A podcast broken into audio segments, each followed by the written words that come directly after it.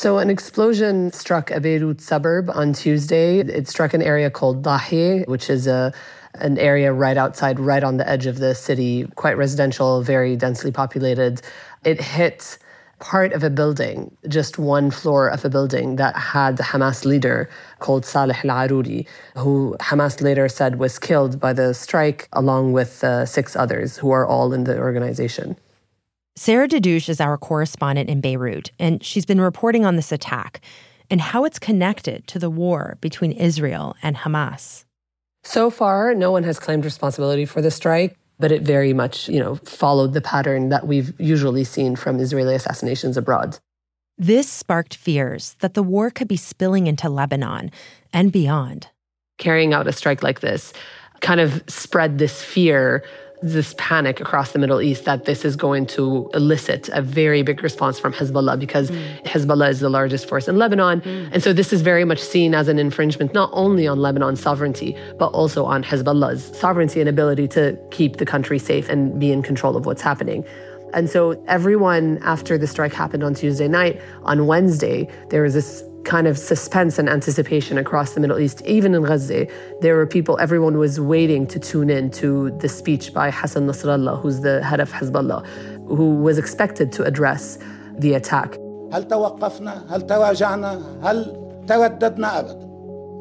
من يفكر في الحرب معنا بكلمة واحدة سيندم إن شاء الله He's saying, uh, whoever considers a war with us will regret it. A war with us will be very, very, very costly. We have until now taken into consideration the Lebanese situation and national interests. But if a war is waged on Lebanon, then the Lebanese national interest requires us to go to the war till the end with no restrictions. He promised that there is going to be a response and punishment to the attack. But separately from that, he made it very clear that if Israel is thinking about waging war on Lebanon, then the response from Hezbollah will be all out war.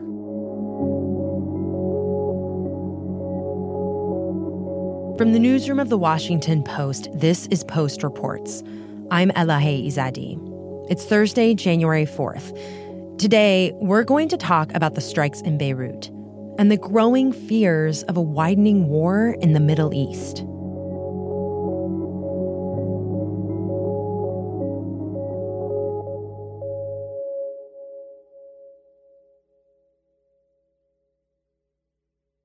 So, Sarah, I want to learn more about this attack and also the significance of this strike in Beirut. How significant was this killing of a senior Hamas leader at this point in the war between Israel and Hamas?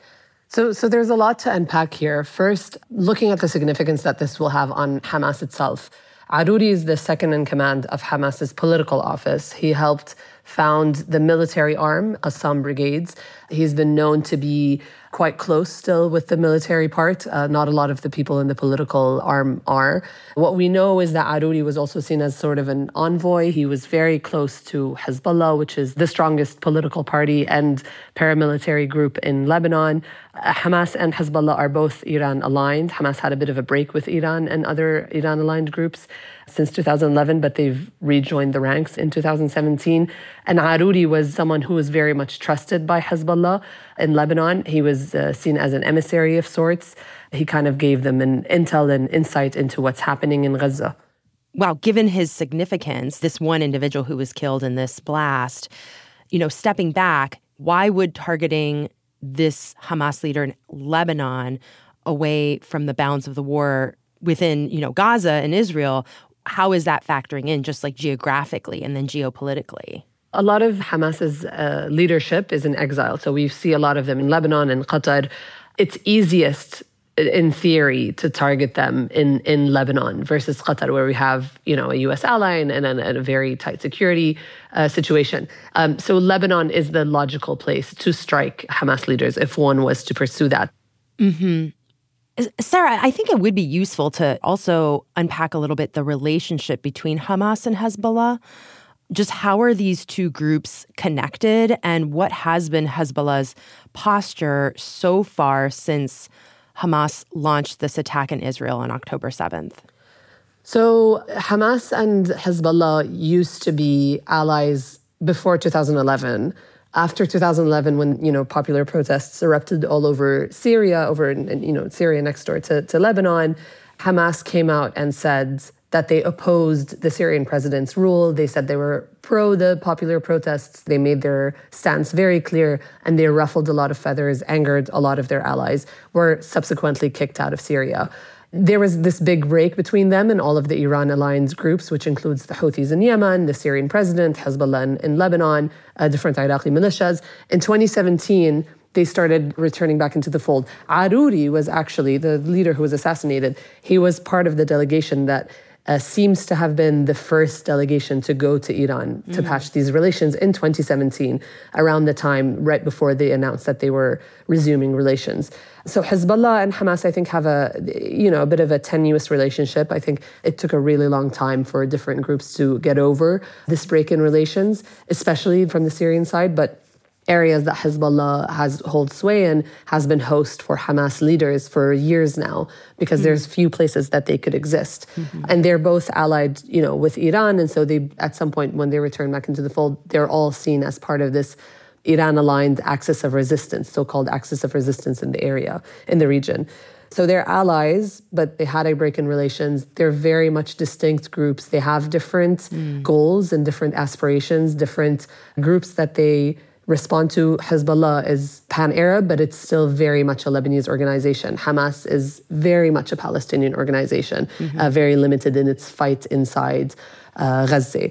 So they have a working relationship. But from what we've seen from Hezbollah, what I've personally heard from them, it just it does not seem that they were informed of the October 7 attacks mm. before they happened.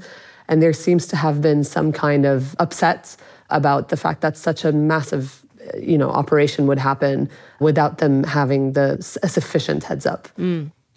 Yeah, and it sounds like from what you're sharing that this blast within the borders of Lebanon in an area where Hezbollah is very strong that there is now fear that Hezbollah is going to be pulled into this war and that the whole region will I mean implode. I, I don't want to, you know, use language that's too extreme here, but I think there is this fear, at least for those of us not in the region, that that the situation is going to spiral even more out of control than it is right now. That that was the big fear before the speech, and obviously we have yet to see what the response is. But after Nasrallah's speech, I think those fears were tempered a bit, uh, just because the response that he spoke of was distinct from his addressing of, mm. of a possible war with Israel. He was very careful to make clear that those two things are distinct and that they're not necessarily out to avenge a leader from a different organization in a way that would drag the country into war. I think we're going to see uh, their reaction when they put it out. It may not be, he's supposed to speak tomorrow again. He may not announce it then. We may see it in the days after or the mm. weeks after. But the escalation seems to be, from his language, tempered that it would that it would just be to respond to that and not so big that it would warrant a big enough response from Israel that would then lead to an all out war. So they're still very much playing this balancing act mm-hmm. on both sides. And I, I, think if Israel was the one who conducted the strike, we know Israel's capabilities and we know that Israel could have wiped out the entire building if that was the case. But the the strike was very, very precise. It killed only, as far as we know, only the people that were in that apartment, all individuals who belong to Hamas, different groups uh, inside Hamas. And so that's being perceived as messaging from Israel that it does not wish to escalate into a all-out confrontation with mm-hmm. Hezbollah. Mm-hmm. Sarah, there's also other news coming out of the region this morning that I'm sure by now is on people's radars. There was an attack in Iraq this morning. The U.S. military carried out an airstrike that killed a leader of a militia group. What happened there? And is that connected at all to this other conversation of what happened in Beirut earlier this week? So, the attack in Naira this morning was claimed by the US.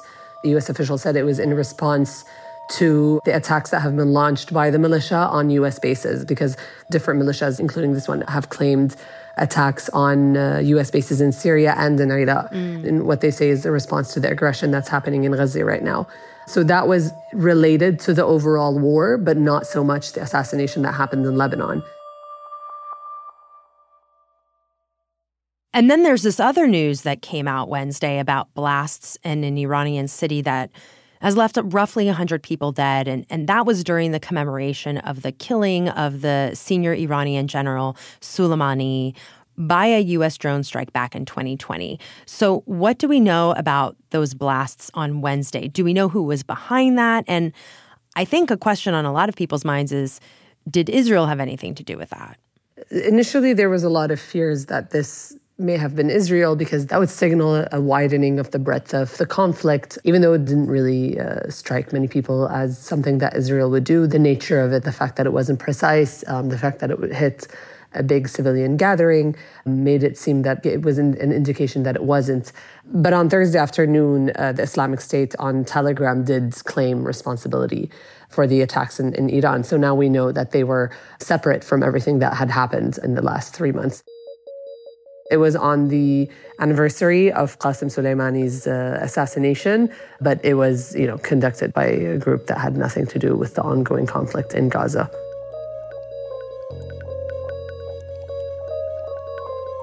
After the break, Sarah and I talk about the next phase of the war between Israel and Hamas. We'll be right back.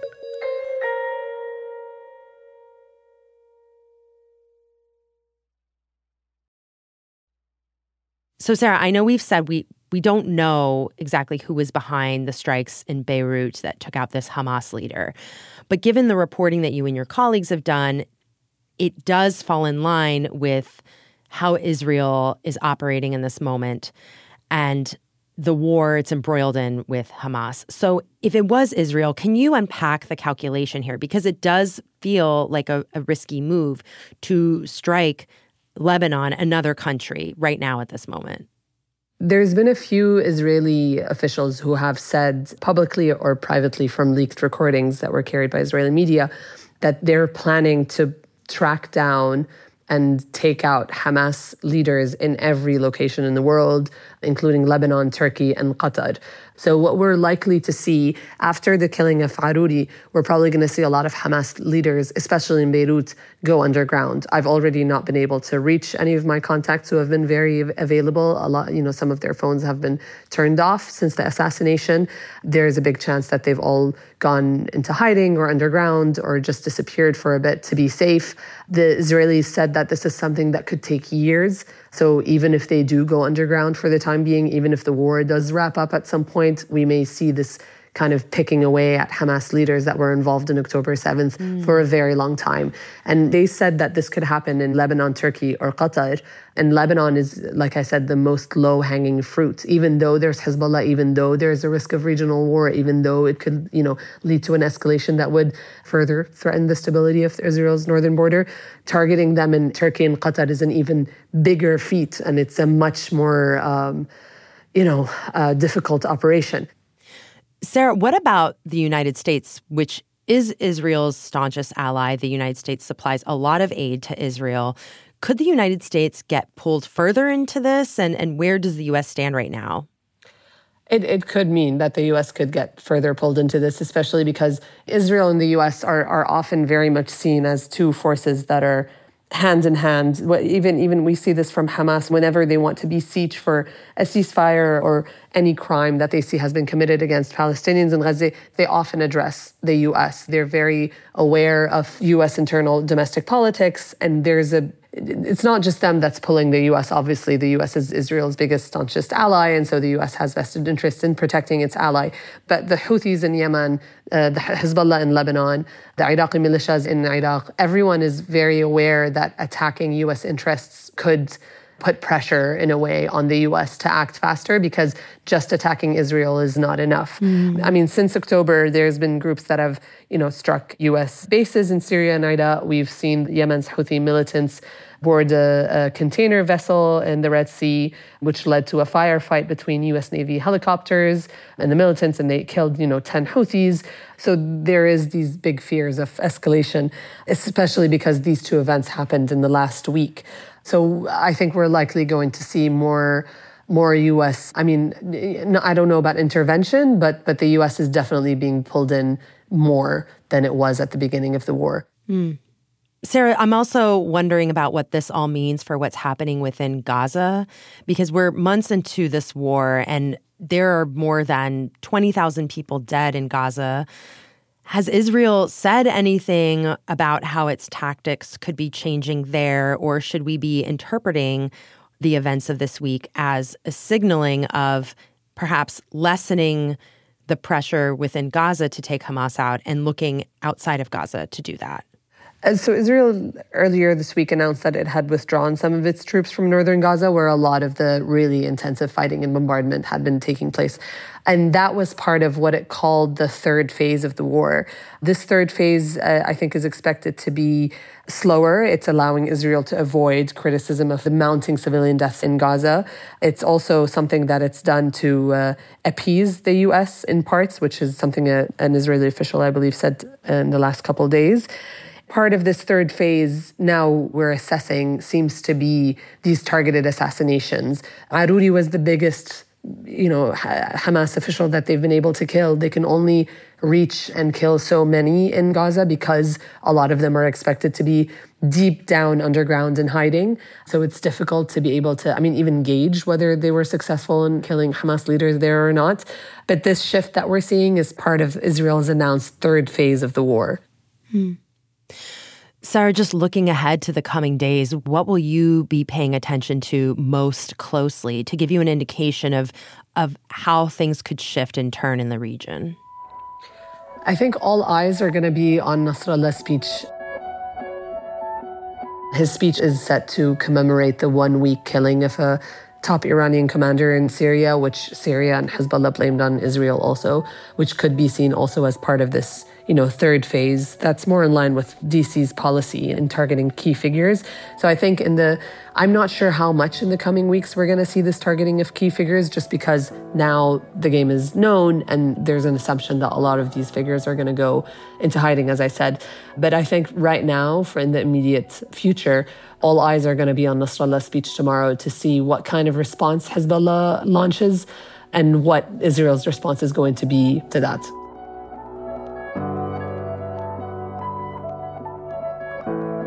Sarah, thank you so much for joining us and explaining all of this for us. Thank you so much for having me. I really appreciate it. Sarah Dadouch is a correspondent for The Post in Beirut. That's it for Post Reports. Thanks for listening. Today's show was produced by Rennie Svirnovskiy. It was mixed by Sam Bair and edited by Maggie Penman. Thanks to Jesse Mesner-Hage, Sabby Robinson, and Monica Campbell. If you're looking for the latest updates on the big news of the day, check out our morning news briefing, The Seven.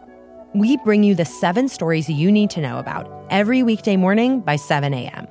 You can listen to it wherever you listen to podcasts. I'm Elahe Izadi. We'll be back tomorrow with more stories from the Washington Post.